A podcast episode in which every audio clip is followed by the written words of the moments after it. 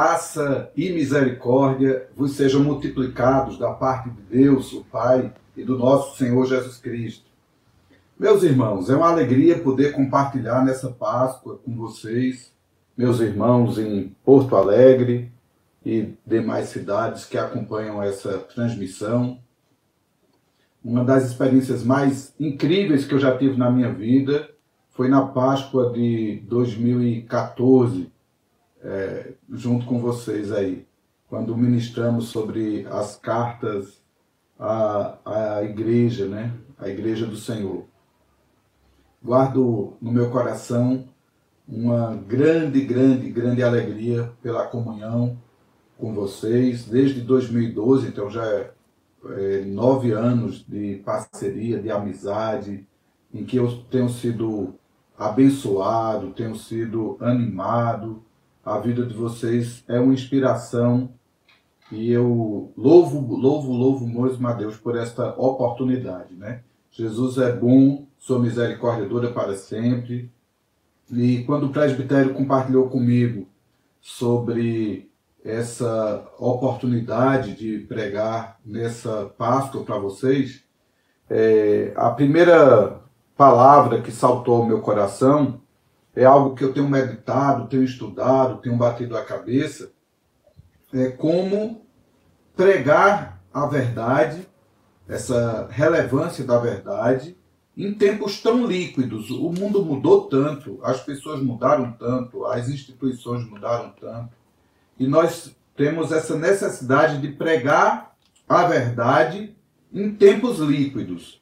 Então, eu vou iniciar com uma exposição bíblica de alguns textos sobre a verdade. É, depois eu vou contextualizar uh, sobre esses tempos líquidos, também chamados de pós-modernidade, e depois eu retomo para a exposição bíblica, para alguns comentários sobre esse tempo que vivemos. Bom, essa vai ser a primeira pregação, pregação de hoje e depois nós teremos mais dois tempos para compartilhar a palavra. E aquilo que eu vou compartilhar da palavra sobre a verdade de Deus, notadamente uma exposição da, das cartas de João, é, tem respostas ali para muitas das nossas necessidades na modernidade. É, João viveu também um período de muita turbulência. É tanto que desses é, escritos iniciais que eu escolhi para ler, desses versículos iniciais, eu escolhi versículos, a maioria de João, falando sobre verdade. Começando com João 14, 6. Então, acho que todo crente sabe o que diz João 14, 6, né? Uma palavra que Jesus falou ficou marcada na mente da maioria dos cristãos. Disse Jesus: Eu sou o caminho, a verdade e a vida. E ninguém vem ao Pai senão por mim. Aqui eu já quero fazer uma comparação. Os tempos líquidos, um termo usado pelo sociólogo chamado Bauman, e, e Zygmunt Bauman faz uma comparação entre os líquidos que tomam forma do recipiente onde ele está, em contraste com um sólido então, a Bíblia chama Jesus Cristo de o fundamento da igreja, a pedra de esquina, a pedra rejeitada pelos homens. Jesus Cristo é pessoalmente o fundamento da igreja. E agora, o texto está dizendo que Jesus é o caminho, a verdade e a vida. Então, essa vida que é Jesus, e esse caminho que é Jesus, e essa verdade que é Jesus, não é uma informação sobre Jesus, é a própria pessoa de Jesus. Assim como Jesus pessoalmente é o fundamento da igreja, o fundamento da igreja não é informações acerca de Jesus, informações acerca da nova aliança, informações acerca da história da criação do mundo, do povo judeu. O fundamento não é teoria, o fundamento não é conhecimento, o fundamento é a própria pessoa de Jesus. Está fundamentado em Jesus, está vinculado nele, está arraigado nele, está assentado nele. É, quase tudo que nós temos para testemunhar sobre Jesus é algo que é sólido, algo que não muda, algo que não toma forma. Então Jesus é o nosso modelo, Jesus é a nossa salvação, Jesus é o nosso fundamento. É, então essa é a primeira colocação que eu faço. Que a verdade não é um conhecimento que alguém possa ter de um jeito, outro de outro. Não é uma informação. A verdade é uma pessoa, uma pessoa maravilhosa, a pessoa de Jesus Cristo. A graça e a verdade nele se beijaram. Jesus Cristo é a essência do Deus vivo, o Deus Todo-Poderoso. Em Jesus conhecemos a Deus exatamente como Deus é e ao homem como ele deve ser. Então, João 14, 6.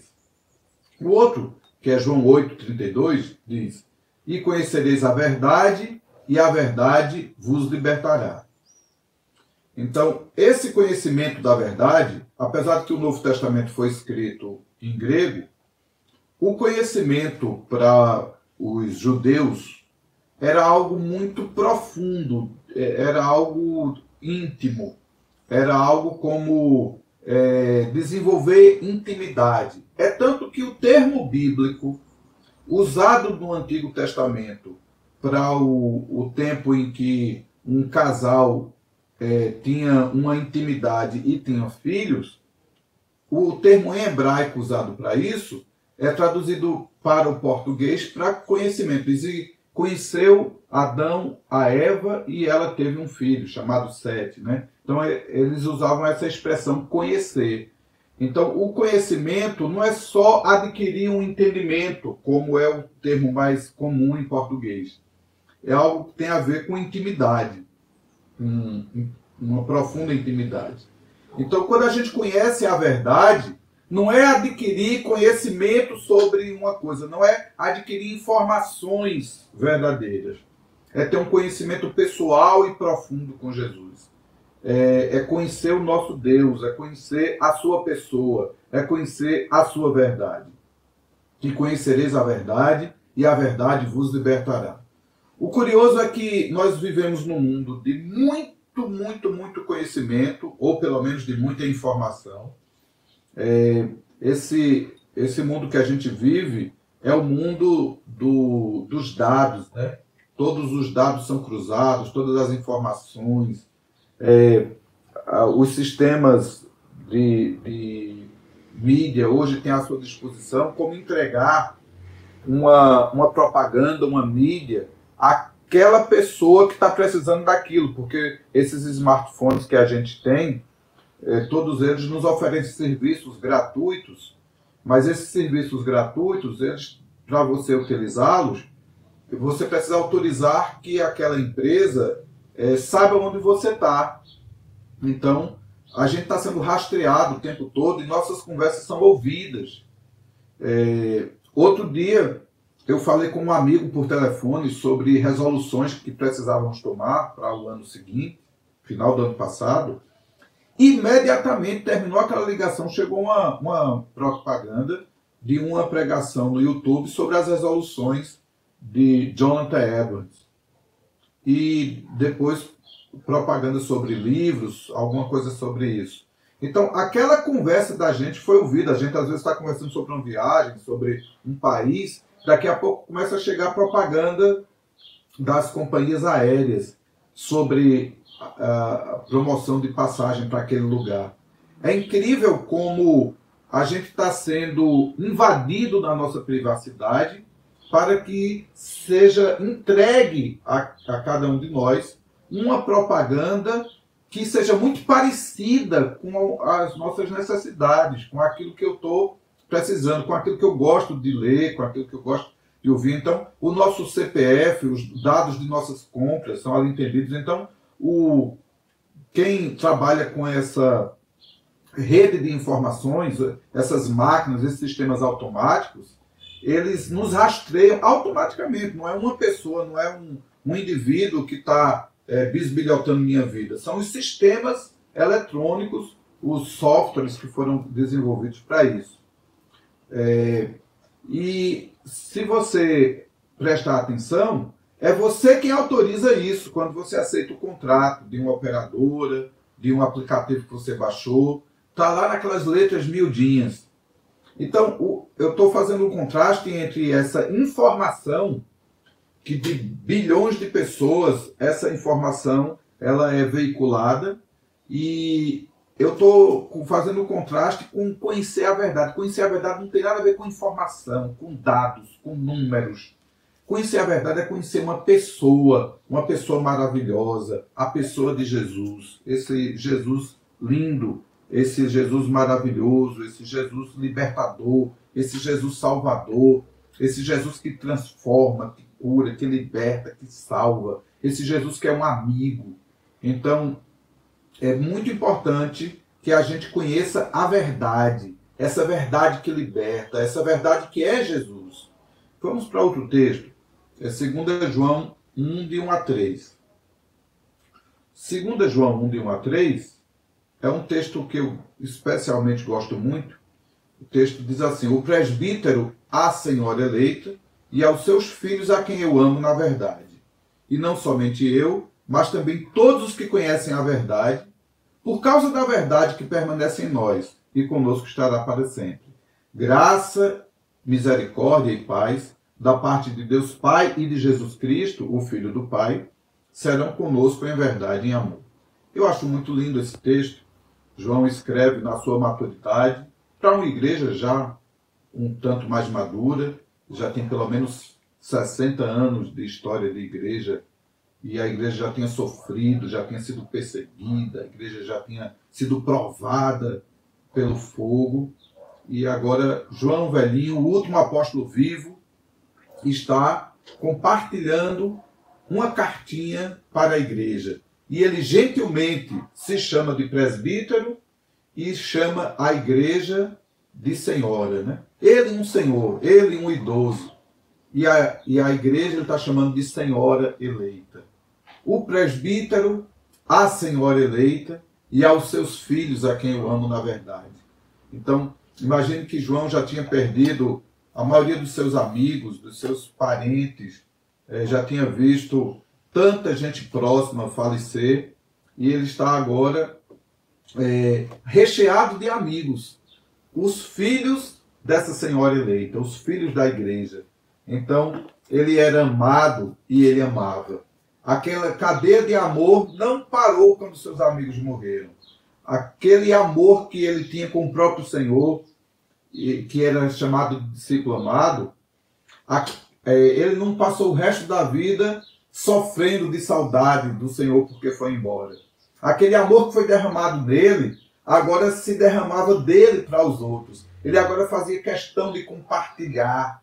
O, a primeira carta de João, 1 de 1 a 3, ele diz assim: aquilo que era desde o princípio, não o que era desde o princípio, o que ouvimos, o que vimos com os nossos olhos, o que contemplamos e as nossas mãos apalparam, tatearam acerca do verbo da vida. Isto vos testificamos para que a vossa alegria seja completa, né? Porque essa vida se manifestou, essa verdade se manifestou, esse verbo se fez carne, como diz lá em João 1,14. E nós vimos sua glória, nós vimos, nós pegamos, nós apalpamos. E isso nós estamos transmitindo para vocês, para que a gente se alegre junto, para que a alegria da gente seja completa. É, então é muito interessante como esse homem já velhinho e depois de ter perdido muitos discípulos para o martírio, de ter perdido os amigos para a espada, para a fogueira, ele agora. E ele sobreviveu depois de escapar de, do martírio, ele escapou algumas vezes. Ele, por exemplo, diz a história que ele foi, ou alguns historiadores, que ele foi colocado dentro de um barril de óleo quente, mas escapou. Diz é, a, a, Bíblia que nos últimos dias ele estava preso na ilha de Patmos, né? já bem velhinho. É, e ele escreve assim: João, vosso amigo na perseverança, no reino, na tribulação, o amigo da tribulação, o amigo da perseverança. Né? Então é muito lindo essa relação desse apóstolo velhinho com a igreja amada. E esses filhos que amam a verdade, que conhecem a verdade. É lindo isso. Vocês conhecem a verdade, e porque vocês conhecem a verdade, vocês são unidos comigo em amor. Então, esses mandamentos de Deus que ele está repetindo. e o principal mandamento é o amor, eles é, são a base da verdade, que é o próprio Senhor, e isso torna uma grande comunhão, e eu pretendo é, desenvolver um pouco mais sobre isso amanhã. Hoje eu quero voltar para os textos sobre a verdade. Que coisa linda é ver esse apóstolo proclamando a verdade. E em João 14, como eu citei, o Verbo se fez carne e habitou entre nós, cheio de graça e de verdade, e vimos a sua glória como a do unigênito do Pai. Então, esse Jesus Cristo manifestado em carne, esse Jesus Cristo que é o Deus que encarnou, o Deus que se manifestou em carne, né? lá em é, 1 Timóteo 3,16. Agora eu esqueci se é 1 Timóteo ou 2 Timóteo. Nada melhor que uma Bíblia aqui na frente para a gente tirar dúvida, né? 3,16 eu memorizei. Agora vamos ver se é a primeira ou se é segunda. É, 1 Timóteo, como eu sugeri, vamos abrir aqui. 3,16. Diz assim as Escrituras. Evidentemente, está certo, era 1 Timóteo 3,16. Evidentemente, grande é o mistério da piedade. Aquele que foi manifestado na carne, foi justificado em espírito, contemplado por anjos, pregado entre os gentios, crido no mundo e recebido na glória. A maioria das traduções em português traz aquele que foi manifestado na carne. Outras traduções, a partir do, dos textos receptos, dizem é, Deus foi manifestado na carne. Deus foi manifestado na carne. Eu acho linda essa expressão. Deus, o Todo-Poderoso, Criador dos céus e da terra, aquele que criou todas as coisas e nele tudo subsiste, o Verbo de Deus, o Todo-Poderoso, aquele pelo qual Deus fez o mundo, ele se manifestou em carne. E em João 1,2 ele diz: e a vida se manifestou. E nós a vimos, e testificamos, e anunciamos a vocês. É, então é muito lindo esse, essa expressão da verdade, como João conhecia a verdade. E para João conhecer a verdade não é conhecer informações. Ele não era um homem letrado, ele não era um sábio, ele não era um, um, um homem culto, ele era um homem indouto e letrado, ele era um, um pescador de uma família. É, Acredita-se que a família dele era abastada, que o negócio de pescaria do pai fazia sucesso, ele era um empresário de sucesso, ele não era uma pessoa é, pobrezinha. E é, teve acesso a estudos, mas não aqueles estudos de, de, um, de ser um, um, homem formado, de ser um homem é, conhecido pelo, pelas letras. Ele foi conhecido pelo amor, ele foi conhecido pela perseverança, ele foi conhecido pelo sofrimento, ele foi conhecido por nunca abandonar o Senhor, por permanecer nos seus caminhos. Então, João 1, 16 a 18, diz assim: Porque todos nós temos recebido da sua plenitude e graça sobre graça, porque a lei foi dada por intermédio de Moisés, a graça e a verdade vieram por meio de Jesus Cristo. Ninguém jamais viu a Deus. O Deus unigênito que está no seio do Pai é quem o revelou. Então, olhe só. O Deus unigênito que está no seio do Pai foi revelado. Jesus Cristo. Nele nós vimos a graça. Graça sobre graça, né? É, e é muito interessante com essa referência que ele faz, que a lei foi dada por intermédio de Moisés, e para os judeus que ouviram essa pregação, o, o, a lei de Moisés era tudo. A Torá, o, as escrituras. Para muitos judeus, as escrituras se resumiam a Torá, que é Gênesis, Êxodo, Levítico, Números e Deuteronômio. Aqueles cinco livros, também chamados de Pentateuco, era a referência. Quando dizia assim, Moisés falou, está é, escrito na lei de Moisés.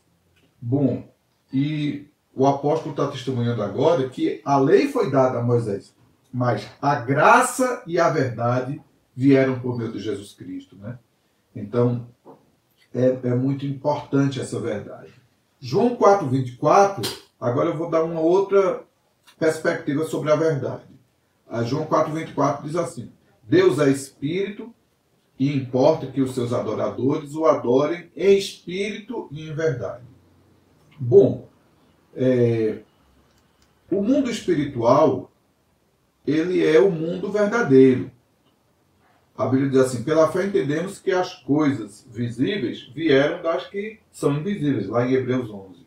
O mundo mãe, o mundo original, o mundo principal é o mundo espiritual. O mundo material é um reflexo, é, é secundário, ele é produzido. É engraçado que a gente confia mais no que é material, mais no que é visível, porque a gente tem algum tipo de domínio, a gente pode é, contar, a gente pode medir, a gente faz ciência no mundo físico, mas o mundo gerador, o mundo original, o mundo de onde surgem as coisas, é o mundo espiritual, onde Deus vive, onde Deus está, a essência de Deus é.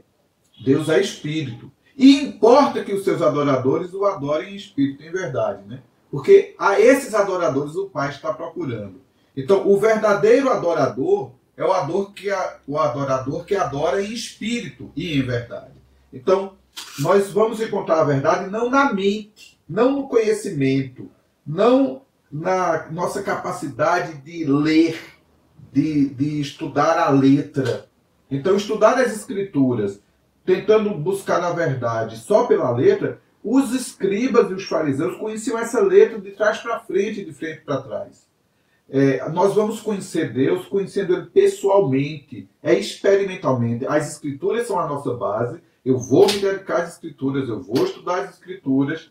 As Escrituras é revelação de Deus para nós, mas elas nos apontam para Deus. Não para adquirir conhecimento sobre Deus, mas para nos vincular a Deus através da oração, através da comunhão com Ele, através do diálogo com Ele, onde eu aprendo a ouvir Sua voz, onde eu aprendo a confiar nele, onde eu aprendo a usufruir do meu Pai, do meu Pai do céu, do meu Abba, do meu amigo Jesus Cristo, do meu irmão mais velho, do meu amigo Espírito Santo, meu companheiro, meu amigo. O Espírito Santo foi colocado para ser meu companheiro, para ser a luz no meu caminho, para ser a, aquela voz na minha consciência, dentro de mim, me guiando para as coisas do Senhor, me repreendendo amorosamente, me chamando, me exortando, me convidando para perto de Deus.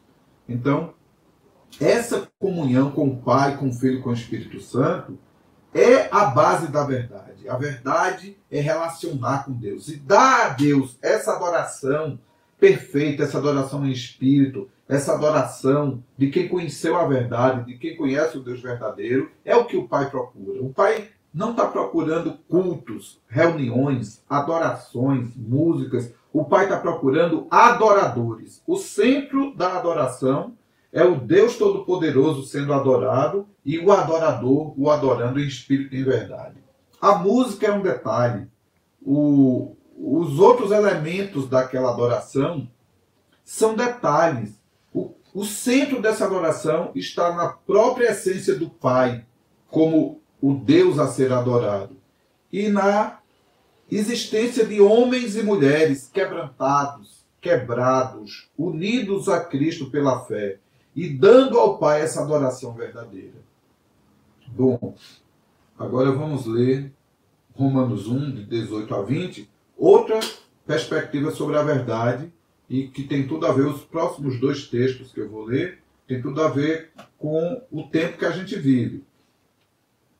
Romanos 1, 18 a 19 diz assim: A ira de Deus se revela do céu contra toda a impiedade e perversão dos homens, que detêm a verdade pela injustiça Porquanto o que de Deus se pode conhecer é manifesto entre eles, porque Deus lhes manifestou. Porque os atributos invisíveis de Deus, assim o seu eterno poder, como também a sua própria divindade, claramente se reconhecem desde o princípio do mundo, sendo percebidos por meio das coisas que foram criadas. Tais homens são, por isso, indesculpáveis. Então, irmãos, é muito forte isso, é muito importante isso.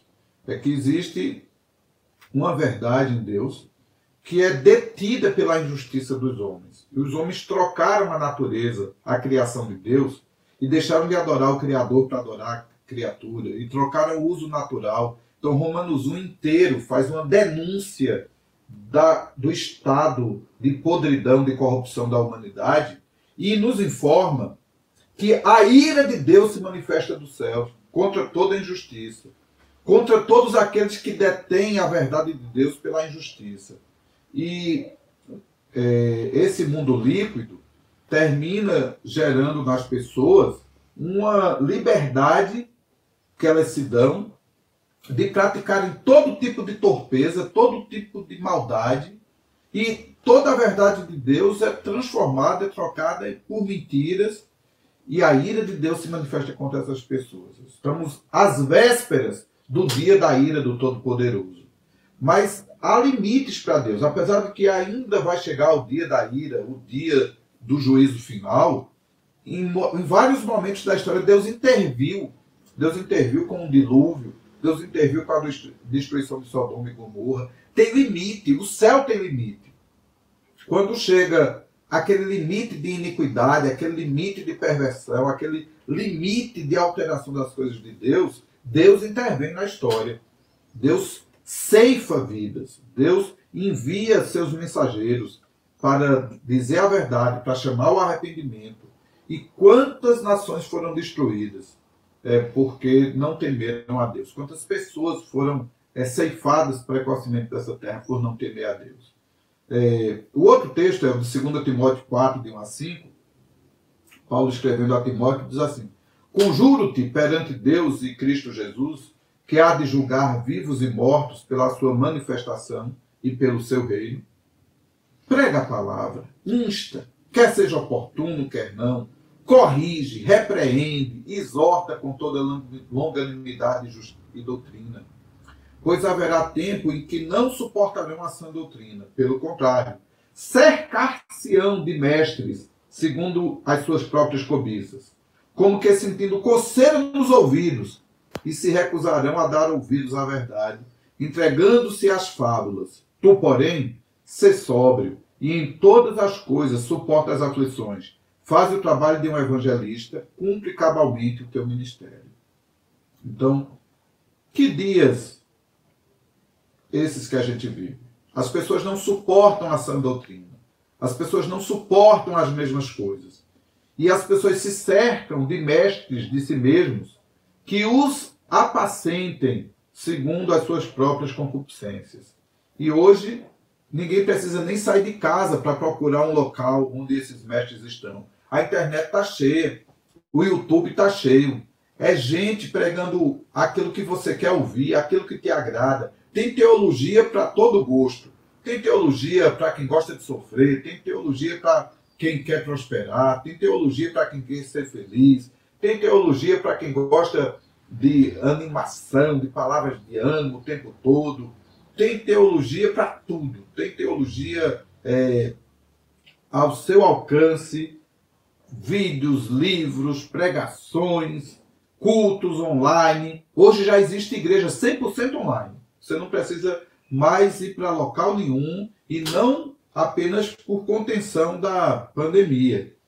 Porque, obviamente, que toda igreja está tentando fazer pregações online para alcançar e pastorear e cuidar das suas ovelhinhas.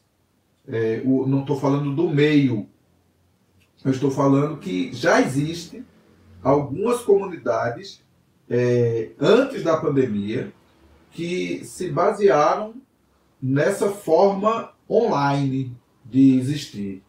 Uma, uma membresia virtual dízimo online, pessoas que não frequentam igrejas físicas, que não é, se reúnem, que não têm comunhão pessoal com ninguém, e é tudo pela internet, totalmente virtual. Muito estranho isso, porque a igreja é olho no olho, né? Então a gente faz essas reuniões. Eu mesmo estou é, ministrando aqui através desse canal, mas com uma vontade de estar aí com vocês. É muito diferente. Se eu estivesse aí, ia terminar uma reunião dessa, depois a gente ia sair com alguns para comer um churrasquinho, para conversar, para se abraçar, para rir é, juntos, né? essa comunhão, ela é muito mais do que um culto. É, ela é uma comunhão que o culto é um detalhe, o culto é a culminância de uma vida, uma vida em comunidade, uma vida de amor, uma vida de fazer parte da vida uns dos outros, né? Somos membros uns dos outros, somos amigos.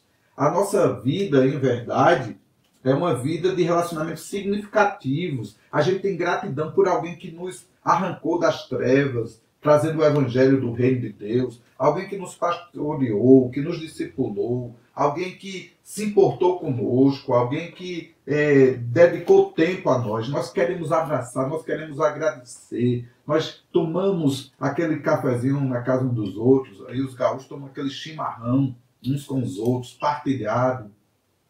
Como é que é a igreja, tudo online, a gente faz esse esforço de ter uma pregação online para não ficar sem nada, né? Meu discipulador Eduardo Bulhosa, ele gosta de dizer assim, pior é nada. Então, antes uma live, assim, uma, uma ministração via online, do que não ter nada, já que o lockdown nos impede de estar juntos. É, mas não substitui. É uma contenção. É, e aí, quem puder, estar tá na casa um do outro, se você tem alguém com quem você pode comunicar-se, família, se você pode estar junto em segurança, não vamos abrir mão desse, desse vínculo, desse, de, desse relacionamento pessoal que nós temos. Mas a base da nossa relação, do nosso, da nossa comunhão, é a verdade, são os princípios bíblicos. Toda essa minha pregação é sobre a verdade em tempos líquidos. Nesses tempos líquidos, é, a verdade se tornou uma coisa frágil. Eu vou falar um pouco aqui desses tempos líquidos. O que nós chamamos de tempos líquidos, termo, como eu já disse, um termo de Bauman, é, vou, vou falar um pouquinho da história aqui. Na pré-modernidade, do século IV até o século XV, século XVI, nós tínhamos ali um domínio absoluto do Império Romano, depois o Império Romano ruim, mas a Igreja Romana detinha uma hegemonia, a Igreja Católica Apostólica Romana dominava o mundo ocidental, é, estava ali presente na consagração do rei, ela trabalhava em acordos de paz entre os reinos, em fusão de, de reinos, de famílias, os casamentos da família real. A Igreja Católica tinha uma grande hegemonia ali. E os dogmas católicos é que prevaleciam. Então, a verdade não era algo lógico, a verdade era algo dogmático. A verdade a, é, é, era, era centrado na pessoa do Papa e na hierarquia da Igreja Católica.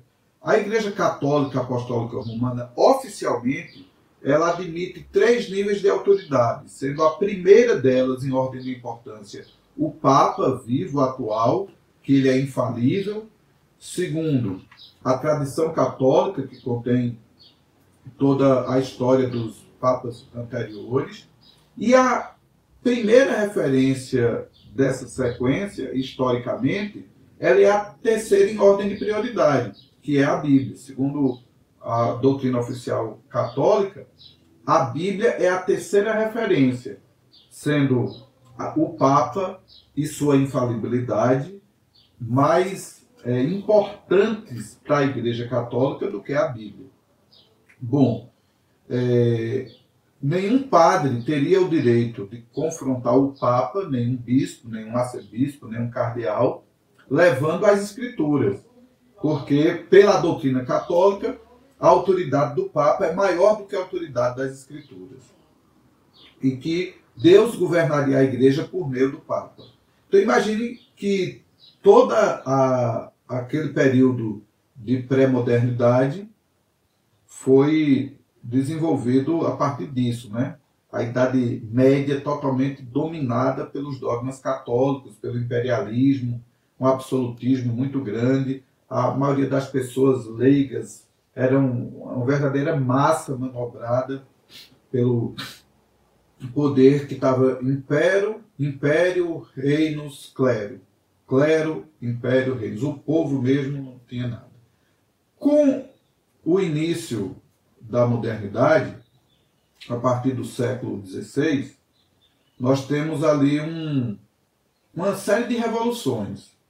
Aí nós, aquela Idade Média é substituída por ideias que têm uma ação importantíssima da reforma protestante. A premissa da Igreja Reformada é só a Escritura, ou seja, a Escritura é a única regra de fé e prática. Então, para o movimento de reforma protestante, a autoridade não está no Papa nem na hierarquia católica. A autoridade está nas Escrituras Sagradas. Então, aquele altar de sacrifício católico é substituído pelo púlpito. E a Bíblia era pregada ali. E era dado a qualquer cristão, com a Bíblia na mão, a autoridade de confrontar qualquer que fosse o outro cristão, porque a Bíblia era a nossa única regra de fé e prática. Essa era a premissa. Ainda que historicamente muitas igrejas reformadas criaram seu próprio clero e separaram dos leigos, e à medida que alguém fosse, foi lendo nas escrituras que alguma coisa da igreja não condizia com as escrituras, aquele grupo de liderança se fechou e infelizmente a igreja se dividiu. Além da própria divisão natural que ocorreu no início, porque o movimento protestante surgiu simultaneamente em vários países e se desenvolveu naturalmente com igrejas diferentes, porque eram igrejas de países diferentes. E surge juntamente com isso a Revolução Francesa, é, o Iluminismo, a, as ideias de René Descartes, a, o convite à humanidade e à razão, a razão, a pensar, a escrutinar as coisas pela lógica. Então, o início da modernidade está muito vinculado a esses eventos, ao protestantismo, à Revolução Francesa, ao Iluminismo, a, ao trabalho de René Descartes. Aí, já na modernidade, aí, vem um exagero daquilo que é uma luta contra as famílias imperiais, aí vem é, uma grande caça aos descendentes dos reis e, e, e, surgem muitos movimentos que vão modificando, mas de todo modo o que sobra desse, desse modernismo.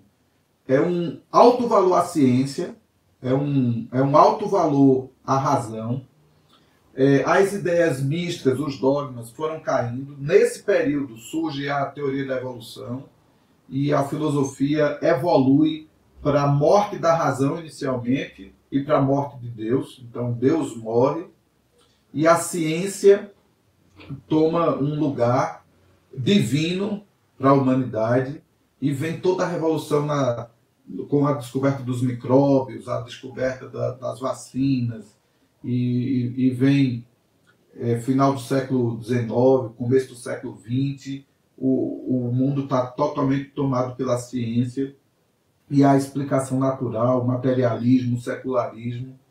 Então, junto com a modernidade, vieram coisas boas e vieram coisas ruins. É, porém, tem uma vantagem nisso tudo.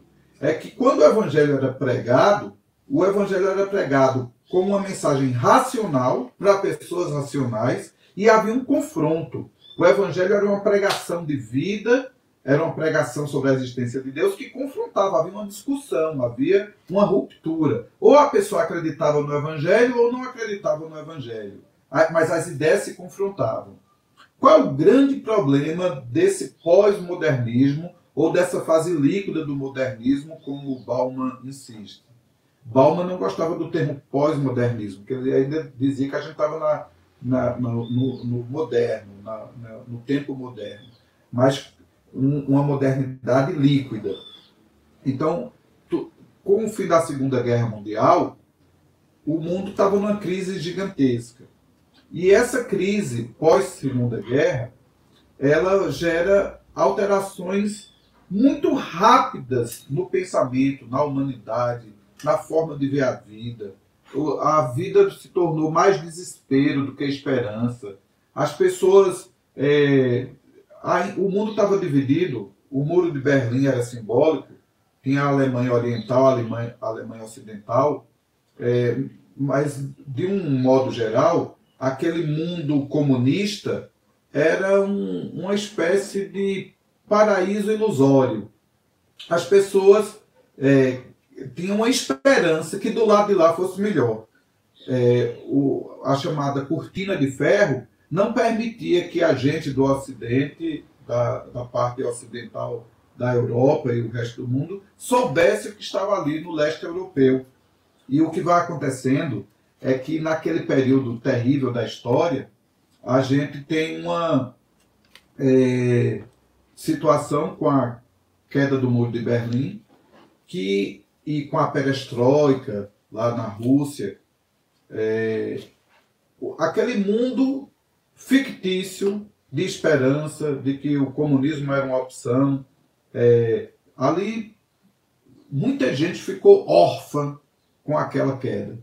Eu mesmo venho de uma família comunista, uma família assim de esquerda. E aqueles eventos ali na década de 80 é, foram muito frustrantes para nós.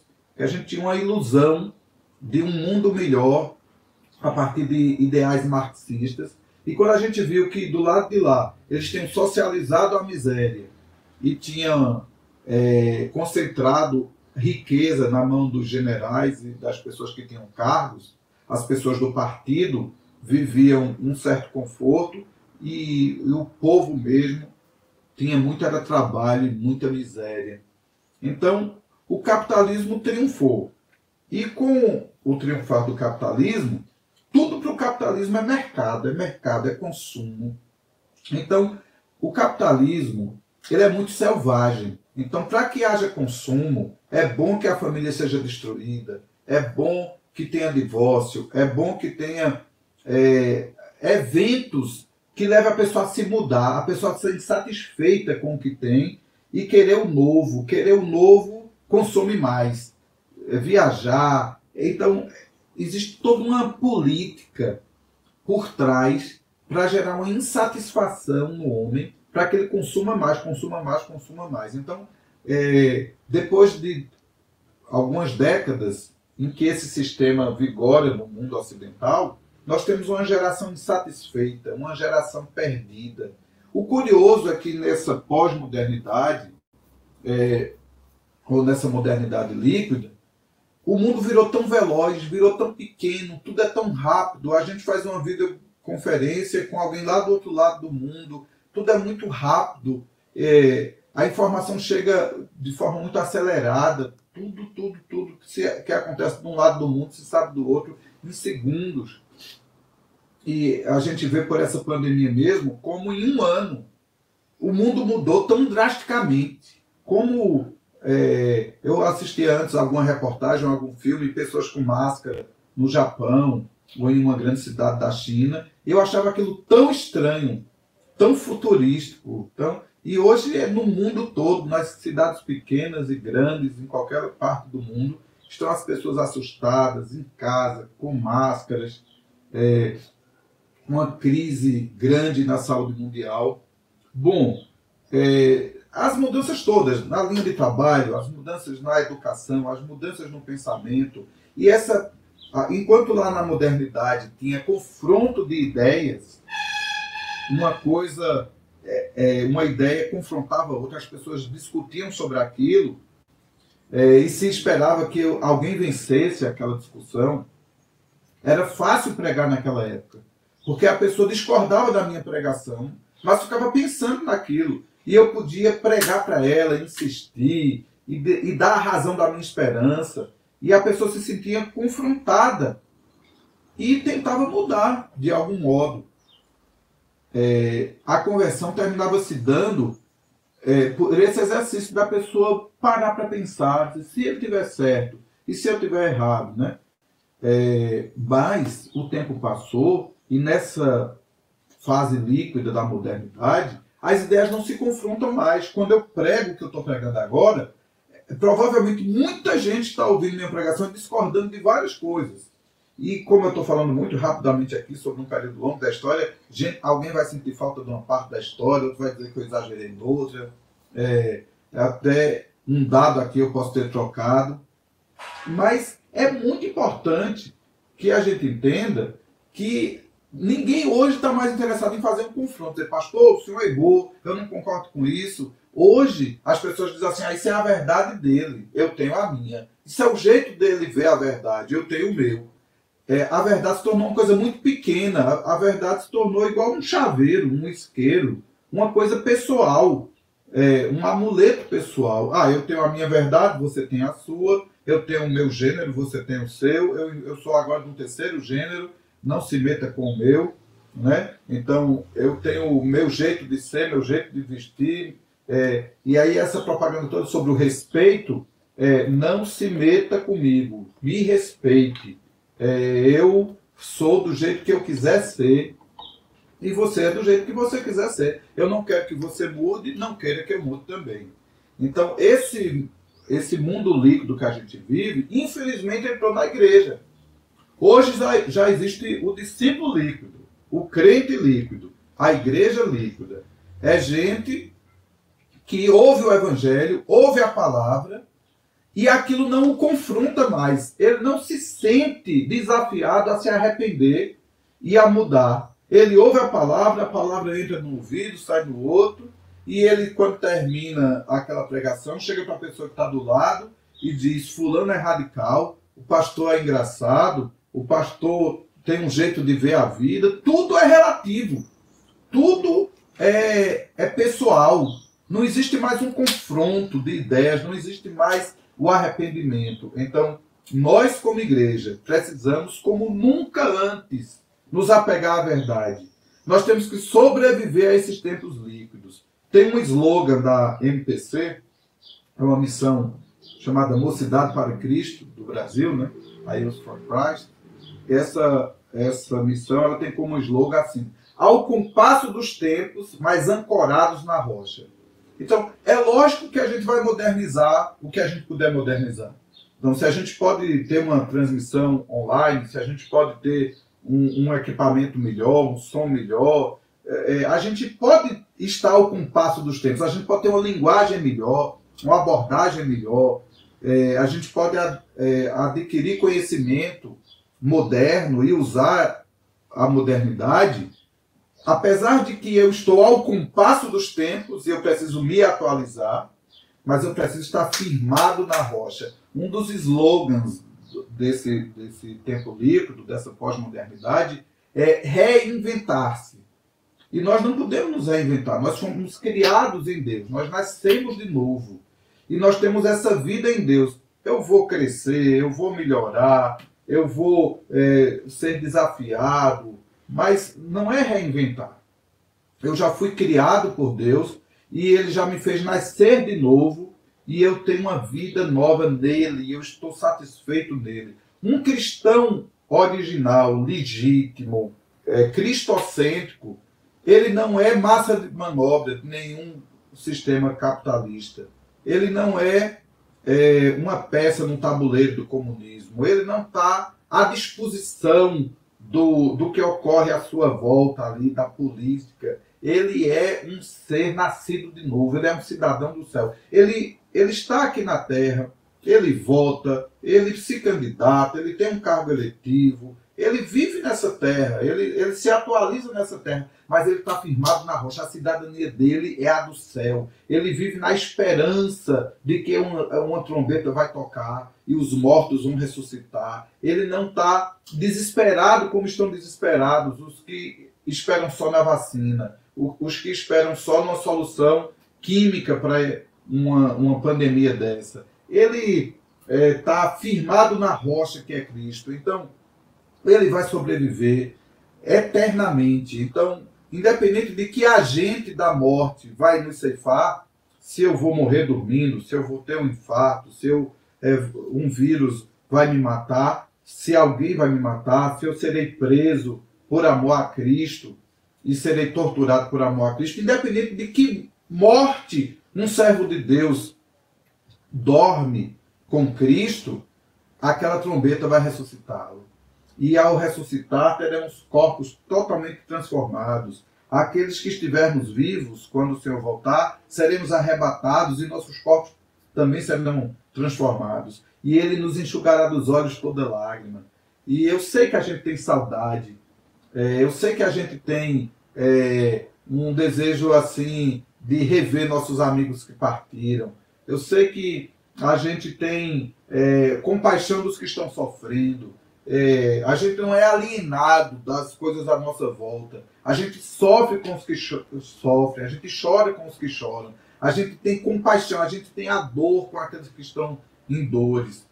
Mas nós temos uma esperança, a gente não se desespera. Nós temos um Deus e Pai, nós temos confiança, nós temos uma verdade. A, a, a nossa verdade, ela é uma pessoa maravilhosa. Ela é a pessoa mais poderosa do universo. Então, aconteça o que acontecer, entra governo, sai governo, entra regime, sai regime, entra era, pré-modernismo, modernismo, pós-modernismo, venha o que vier, a igreja continua sendo a igreja, a coluna e baluarte da verdade. A igreja continua sendo o povo de Deus, a igreja continua sendo a família de Deus, a igreja continua sendo a noiva de Cristo, o templo do Espírito Santo. E nós estamos nele, estamos arraigados nele, estamos protegidos por ele. Ele é a nossa vida. Meus irmãos, nós precisamos nos apegar à verdade. Hebreus 2:1. Eu vou abrir aqui na minha Bíblia, Hebreus capítulo 2, verso 1. Por esta razão importa que nos apeguemos com mais firmeza às verdades ouvidas, para que delas jamais nos desviemos. Mas não podemos nos desviar da verdade. Não deixe que notícia verdadeira ou falsa, informação verdadeira ou falsa, descoberta de qualquer natureza, que nada roube a sua fé. Que nada roube a sua fé. Nós temos uma fé em Cristo, uma fé na pessoa de Cristo, uma fé naquele que me ama, naquele que me salvou, naquele que me chamou, naquele que me transformou. Nós vivemos nele, por ele e para ele. Ele é tudo para nós. Queridos, que a graça do Senhor, que a paz do Senhor, que a vida do Senhor se manifeste em nós que a gente persevere nesse caminho. Né? Mais uma vez eu queria agradecer aos irmãos por esse privilégio maravilhoso de compartilhar a palavra com vocês.